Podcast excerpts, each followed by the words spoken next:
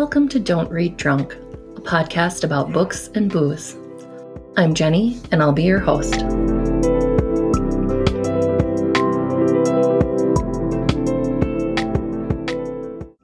Hi, welcome back. Today we are on episode 75 and talking about Where the Crawdads Sing by Delia Owens. So I am working way too much. I realized shortly I after I published the last episode, which was two weeks ago. I'm so sorry. I have been working so much and been a little stressed out. So I've missed a couple episodes and a couple weeks here and there. Uh, but I realized shortly after I published that I'd reused the same beer as well as shared the same media recommendations. But I do stand by my choice last week that the Brooklyn beer was still a good pairing for Behold the Dreamers. And honestly, Shang-Chi and the Legend of the Ten Rings was good enough to recommend more than once. I seriously loved that movie. And I actually don't really like to watch movies over again so quickly, but that one is one that I could definitely watch again soon. And I know if anybody calls me out on that, that it's going to be Pete when he listens to that episode. So, Pete, if you're listening, you probably already texted me though to let me know that I messed up on that. Thank you. but if you're listening, I know I did it and it wasn't intentional, but it's definitely like lots of work stuff going on and some personal stuff too. So there's just been so much going on at work that I'm feeling a bit overwhelmed. And I'm an extroverted introvert. So I'm outgoing and I'm friendly, but I definitely need some downtime to recoup and recharge. I had a few weeks there where I wasn't getting any downtime because of all the networking and, events I was participating in. And I've got another two weeks coming up here that while I'm really excited about the events that I'm participating in and the events that I'm hosting, it's kind of draining for me emotionally. I've spoken a lot about mental health and about my mental health and how important I think that is. It's really important for me to recognize my own needs and how I can be cognizant of them. Thankfully, this week I had a bit of time to reset and get mentally prepared for the intense weeks ahead of me reading is a huge part of that for me as well. Sometimes I get caught up in listening to podcasts because it's easier. And if I get a little distracted, I'm not always missing a lot. It's just kind of a different experience. But reading both physical books, ebooks, and listening to audiobooks is an important part of my life. And it's so important for me to take time for. And I haven't been able to do that a ton in the past couple of weeks either. I haven't been reading as much as I wanted to or listening to, to the audiobooks as much as I've wanted to. And I know that's important that I make sure that that's a part of my life and that's a part of my focus too. I've been looking for my person too. I've shared a little bit about that, but I figured out that the person I need to focus most on is me right now. So I definitely took a break from that dating scene and everything. I just, I don't know if that's where I need to be putting my focus right now. I think I need to be focusing on me and, of course, the kid. Two weeks ago, I talked about how being a parent is so important to me. But also, as the saying goes, you can't pour from an empty pitcher. And I've got to make sure that I am a priority in my own life.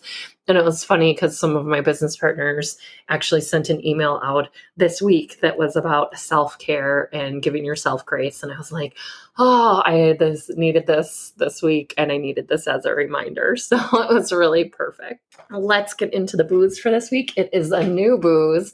I'm not repeating the same one.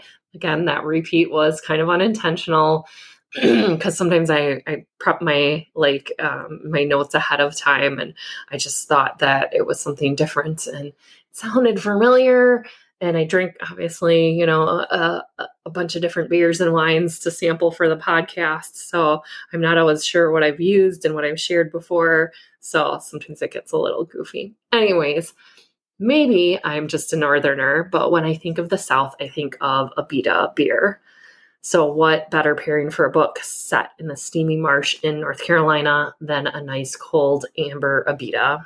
Abita is a Louisiana brewing company, and I do love Louisiana too. With the most recent storms that we've had here in Wisconsin, I am definitely dreaming about a trip south. Abita Amber is just a good solid beer. It's crisp with a malty and light caramel flavor. According to the website, it's a Munich style lager brewed with pale and calmer caramel, caramel, however you want to pronounce it. I guess I pronounce it more caramel versus caramel. Caramel malts and German Perle hops. It apparently was the first beer offered at the brewery and continues to be one of their top selling beers, which makes sense because it's a very solid amber beer.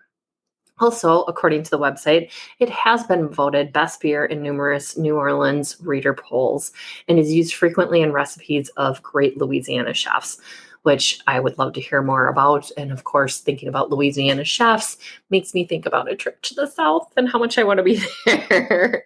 it's got a rich flavor while it's still mild enough that I think it would be excellent in cooking. I regularly make beer bread, and this would not only be a good choice for beer bread, but also for like beer battered fish or onion rings, which, if you're not from Wisconsin or even the United States, you may not know that like beer battered beer battered fried fish is a thing, and also beer battered onion rings. So it would be a good choice for that too. It comes in at 4.5 uh, ABV and is only 17 IBUs, so it's only mildly hoppy. Personally, I would pair this with a good fish fry, especially with Lent coming up here. Not that I'm religious, but here in Wisconsin, that just means even more fish fry than normal. Or if you want to get into that southern vibe of both this beer and the book this week, then I would pair it with a shrimp creole and some hush puppies.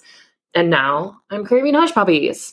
I've got to try to make them. I'm actually thinking about doing it this weekend because I cannot find good hush puppies in Milwaukee. There's one Cajun restaurant that I haven't been to in a while, but it was um, one of the better places. And my old favorite place for Southern food that I've been going to, they changed their recipe. And honestly, their hush puppies are like lead balls. And I hate them now. They used to be so light and airy and delicious. And now they're just bad. So I guess I'm going to have to go to that other Cajun restaurant and try it out. But honestly, it is hard to find good Southern cooking here in Wisconsin. Or, as I said, maybe I just need to go on a trip down south and satisfy all of my food cravings. As far as the author goes, of course, I've been hearing about Where the Crawdads Sing for a long time now, but I hadn't heard of Delia Owens. And this week's author definitely has a fascinating backstory, and it adds a little controversy and intrigue to the story this week. So, the basics from Wikipedia are Delia Owens was born in 1949. She's an American author, zoologist, and conservative conservatist. She's best known, of course, for her 2018 novel Where the Crawdads Sing. Owens was born and raised in southern Georgia, where she spent most of her life in or near true wilderness. She received a Bachelor of Science in Zoology from the University of Georgia and a PhD in Animal Behavior from the University of California, Davis. She's got a very interesting, more in depth biography on her webpage, too. So, um, from her website, Celia was born in southern Georgia and grew up riding horses in the woods around Thomasville. Her mother, also an outside girl, encouraged Delia to explore far into the oak forest, saying, Go out yonder where the crawdads sing. Her mother taught her how to hike without stepping on rattlesnakes, and most important, not to be afraid of critters of any kind. Which, honestly, I mean, it's not that you need to be afraid, but you definitely need to be cautious and aware and make sure that you are safe, you're protecting yourself, and you're making sure that those critters are safe too. So I don't know how I feel about that statement that I just read there. Anyways, Delia went on to spend most of her life in or near true wilderness, and since childhood has thought of nature as a true companion, one of her best friends. Delia's strong bond with the families of a small town and her close relationships with girlfriends have stayed with her all her life. Her novel is dedicated to three friends she's cherished since second grade. Those close relationships and Delia's intimate connections with nature have influenced her studies and her writing. Even at this early age, Delia loved writing. In the sixth grade of her small grammar school, she won first place in a writing competition and felt sure this meant she would one day become a writer. Since her family spent some time every summer in the mountains of North Carolina, Delia has a special attachment to the wild and beautiful places of that state. Where the Crawdads Sing is based in lush Carolina coastal marsh.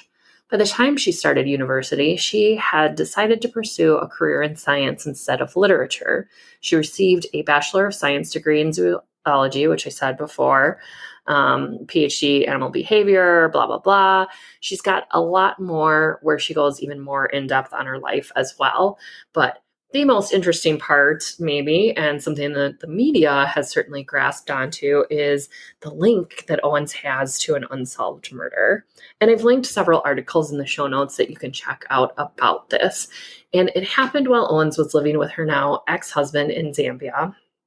And I'll summarize from Wikipedia because I read some of the articles and I just like the way that Wikipedia laid it out. So that's why I'm summarizing from Wikipedia.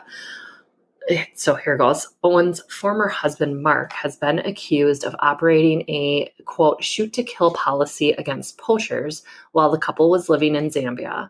ABC News aired a report in 1996 entitled Deadly Game, the Mark and Delia Owens story, which I was going to try to look for, and I've just been so busy that I kind of forgot about it until I'm talking about it now. So I did not see this, and I am still interested, and I would still like to find this if it's available. I don't know if it's on YouTube or maybe streaming somewhere. But the report featured the killing of a poacher in Zambia, allegedly committed by Delia's stepson, Christopher. To this day, Delia Owens denies the incident, explaining she was not involved and there was never a case. However, her 2018 best-selling novel Where the Crawdads Sing has aroused suspicion from those on her book tour about the parallels between the main character Kaya and her case and Delia's own alleged accusation. In the year 2022, Reese Witherspoon had taken the movie rights for her production company to bring the novel to screen. After the movie was released in July 2022, Zambia confirmed the murder case was still open and Delia, Christopher, and Mark Owens were still wanted in Zambia for questioning. The Owenses have denied the accusations. No charges were brought against Owens or her ex husband Mark or stepson Christopher. Zambian officials told Jeffrey Goldberg, a journalist and editor in chief of the Atlantic magazine, that they didn't believe Owens is a suspect. However, they do believe that she is the most important witness. Personally, I think it's just the nature of the media and people to be naturally interested in true crime and an unsolved murder, especially once it's been linked to a best selling author after reading all the articles that I did read, I didn't read every single article, of course. I think it's just exaggerated as a detractor for those who don't like Owens or the book to grasp onto. Uh, though I do think I'd be doing a disservice if I didn't at least mention it here. So I wanted to share not to be sensationalist, but at least to kind of talk about it and at least mention it. But I think it's a little blown out of proportion. Whether or not you know he's guilty, um, her stepson, I mean, whether or not he's guilty, I think um, uh, I think Owens is not involved. Getting into the book, this was not a book I had planned on reading at all.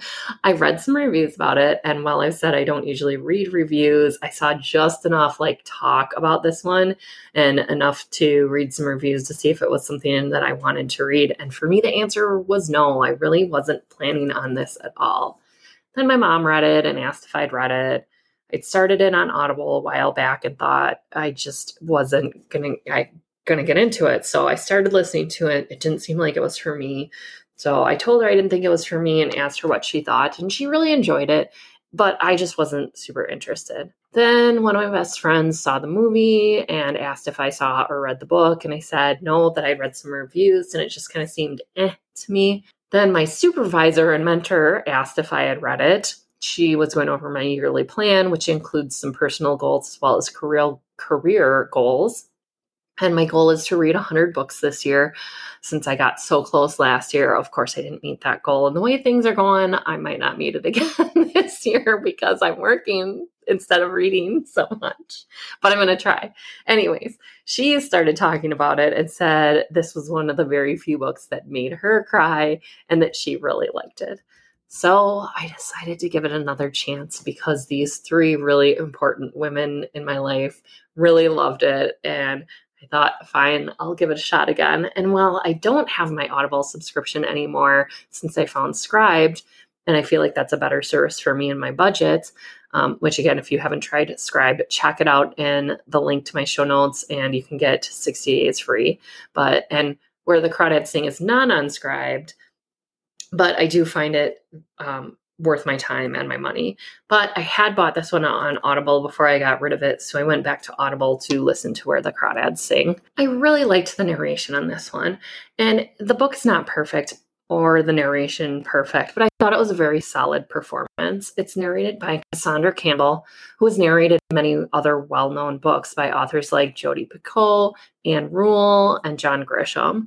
And I liked how she narrated the lead character, Kaya if you've been living under a rock like me and not read or maybe not even heard of Where the Crawdads Sing, it's the story of a young girl who grows up virtually alone in the marshes of North Carolina. It's also part murder mystery in which our main character, Kaya Clark, is embroiled in the mystery. I'm not from North Carolina. I've actually never been to North Carolina, so I don't know about any of the inconsistencies with the story as far as location, but that's definitely something that people had an issue with. I will say I've read some books set in Wisconsin written by authors who may or may not be from Wisconsin, and I try not to get too caught up in the logistics of it all. I don't get too heavy in the details of like how far away the police station might be from downtown or where exactly a specific neighborhood is located. Though I would say as a writer, I would try not to put anything out that I didn't feel like was adequately researched. And of course, maybe those authors did feel like it was adequately researched and they just got some details wrong because their research was wrong or whatever reason. So for it it doesn't really make a difference to me. It's not a totally make or break type of thing. The details of marsh living and wildlife, however, I would expect to be nicely researched. And I don't know enough about wildlife and nature on the North Carolina coast to hold the author accountable here for that that didn't seem like as big of an issue for people who live in North Carolina as the other logistics. So I, am hoping she got that right, but I can't make any assurances on that piece of things. I'm not a bird person at all. My son is, and so I've gotten into it enough to try to start identifying birds and encourage his interest, but not so much that there's my own personal interest. I find the wildlife of the marsh to be an interesting piece of the story, though. In Wisconsin, we have a lot of marshes, and one that I drive through pretty regularly is the Horicon March. Marsh, not March, although now it is March. So, anyways, I picture that in my mind a lot. And I will say that it's inspired me to spend some time hiking through the Horicon Marsh this summer. We've always talked about it when we spend a week up in the area each summer on vacation, but we've never actually been to the Horicon Marsh to like hike around and stuff. Again, drive through pretty regularly. So we'll make it a priority to do this year. There are some hiking trails and wildlife refuge that I think would be good for both the boy and for me maybe if we'd done that prior, then I'd know a little bit more about marsh life. Another huge uh, issue that people have with the story is the unrealistic idea of Kaya as a character. This next part doesn't really give much away, but it may contain some light spoilers, so just a heads up on that.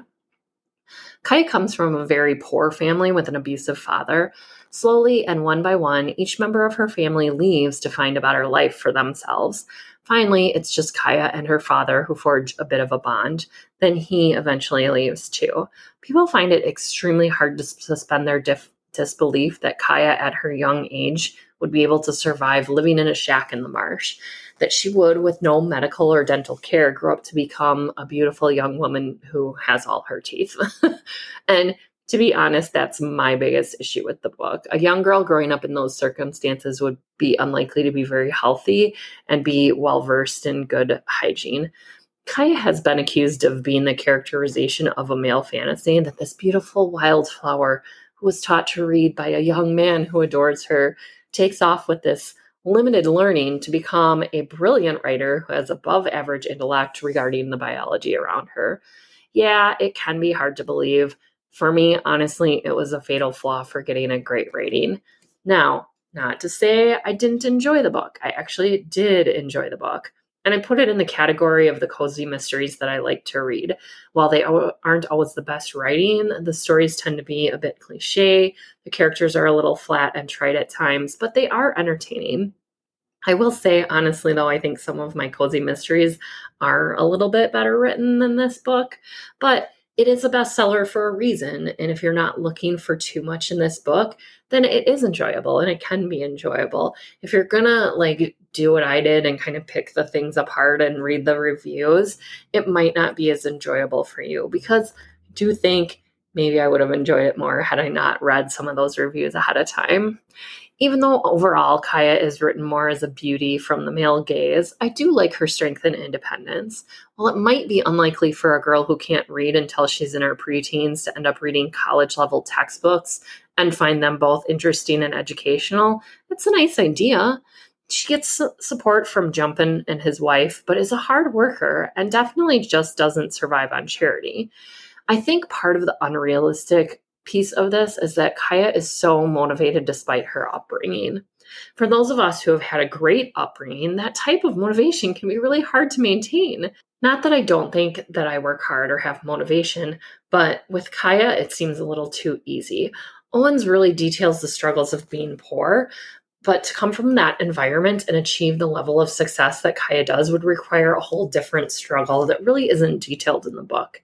And I think that's part of what people find too unrealistic that Kaya seems too well adjusted for all that she's going through or all that she has gone through. While she certainly has her quirks, the mental anguish of the abandonment by her entire family, the challenges of being an outsider, the abuse on her body living without medical care and on the diet she's been on for her whole life the isolation, and honestly, the list goes on and on. It would be a lot for anyone to handle, yet Kaya is only a little quirky and also ends up being brilliant. and I get that that's not the story that Owens wanted to tell, and she focused more on the wildlife and the beauty of nature. It's a specific type of book, though I can understand how it's not for everyone there were a few parts that I got a little emotional, but more so because of the kindness and the cruelty in people that the book only briefly overviews, not so much due to my investment in the characters. I wasn't invested in Kaya really at all. I did enjoy Jumpin and his wife, but they were a little one dimensional and a bit stereotypical of people of color. The big like reveals at the end were both unrealistic and not a total surprise for me spoiler alert. So just skip ahead for about 30 seconds here, and I'm just going to tell you to, um, you know, pause it and skip ahead if you don't want to hear that spoiler. Uh, it'll be just about 30 seconds and then you can start back up again. But the first reveal of her being this like famous poet poet was a little laughable. The second reveal of her being a killer was pretty obvious. I mean, of course she did it else had a really good reason? There weren't any other characters for it to logically be anyone else. So that was not a huge surprise for me at all. Personally, I gave this one a two out of five, though this is why I shouldn't re- read reviews before I read a book. My opinions might have been skewed by the opinions that I read about the book before I read about the book itself, or I read the actual book itself. Again, not that I didn't enjoy it, I liked the atmosphere. A trip south definitely needs to be in my future, but it just was not my favorite. Goodreads gives it a 4.42. One reviewer said it's a gentle yet symbolic depiction of the valiant survival of Kaya Clark.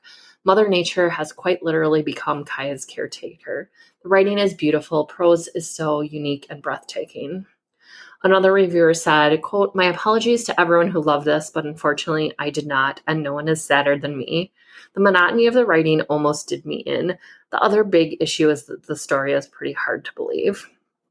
And another reviewer said, quote, Oh, how beautifully mesmerizing this book is. I've moved this book to the number one spot on my list of favorite books of 2018. This book is masterfully written with outstanding character development. Although I find that interesting because most of the characters I found to be more flat stereotypes other than Kaya herself. And again, this just goes into like how fascinating it is between the differences of some people. Like some people just absolutely adored this book, and others, it wasn't their favorite book at all. Media recommendations this week the Truer Blood podcast. So there are only 11 episodes of this great podcast featuring Deborah Ann Woll, who played Jessica on True Blood, and Kristin Bauer, who played the incredible Pam. As I've mentioned before, some of my favorite novels are the Southern Vampire Mysteries or the Sookie Stackhouse books, and True Blood is based on that series. While I didn't love True Blood, it still is part of Sookie's world and I still enjoy watching it. The podcast features Woll and Bauer watching the show for the first time because they hadn't watched it when they came out, they just acted in it. And so they're talking about it, then interviewing cast and crew members. It's such an incredible fun. And if you were a fan of True Blood or you like vampire dramas, check out the podcast and the show. Since we're also on the topic of the South and Sookie Stat Stackhouse, I also found the podcast Living Dead in Austin, which reviews the books. So I've been listening to both these podcasts, the books, and watching True Blood. It's been overwhelmingly Sookie and Louisiana for me lately, rather like uh, than doing the other things that I should be doing. And it's really feeding that desire to spend some time in New Orleans or the South as soon as I possibly can. Living Dead in Austin is done by the Armadillo Podcasting Club, which is comprised of Alice Sullivan, Micah Sparkman, and Jeff Lake. And I really like the three of them. And they also have several other podcasts doing book, reviews on long series, such as Harry Potter and The Wheel of Time. So I'm going to be checking out their other podcasts as well. I really enjoy their banter and their thoughts on the series. So if you're not a Sookie fan, you might still want to check out some of their other podcasts. Thank you so much for listening. You can find me on Instagram at Don't Read Drunk. You can email me at don'treaddrunk at gmail.com and check out my website at don'treaddrunk.buzzsprout.com. This is a hobby podcast. So if you'd like to help support this podcast, you can provide a one time donation on PayPal using my email, don'treaddrunk at gmail.com. Just a reminder there is no apostrophe in the don'ts on any of those. You can also support this podcast by becoming a Patreon at patreon.com slash don't read drunk. Thank you to my sponsors, Aaron Ruiz at One Up Till Sunup, who created the music. You can find One Up on Sunup till One Up Till Sunup on Facebook, Instagram, YouTube, and TikTok. Also, Avenue Coffee House. You can find them on Facebook and their website at avenue-coffeehouse.com. They've also opened up Supernova Coffee and Donuts in downtown Milwaukee, and their donuts are fabulous. Next episode, I'll be talking about Wildflower by Drew Barrymore. Bye, and talk to you soon.